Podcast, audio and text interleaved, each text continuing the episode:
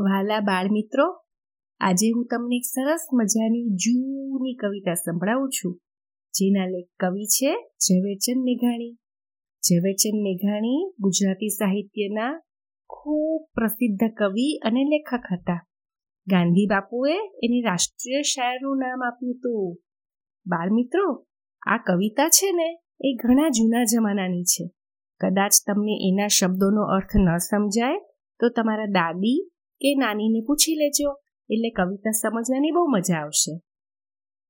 અમે ચાંદો સૂરજ રમતા તા, રમતા રમતા કોડી જેડી, કોડી નામે ચીપડા લીધા, ચીપડે મને બી દીધા, બીને વાડમાં નાખ્યા, વાડે મને વેલો આપ્યો વેલો મેં વેલો મેં નીર્યો ગાય મને દૂધ આપ્યું દૂધ મે મોરને પાયું મોરે મને પીછું આપ્યું પીછું મેં બાદશાહને આપ્યું બાદશાહે મને ઘોડો આપ્યો ઘોડો મેં બાવળીએ બાંધ્યો બાવળે મને શૂળ આપી, શૂળ મેં ટીંબે ખોસી.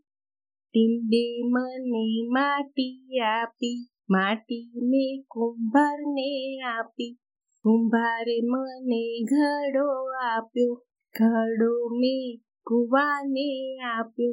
કુવાએ મને પાણી આપ્યું.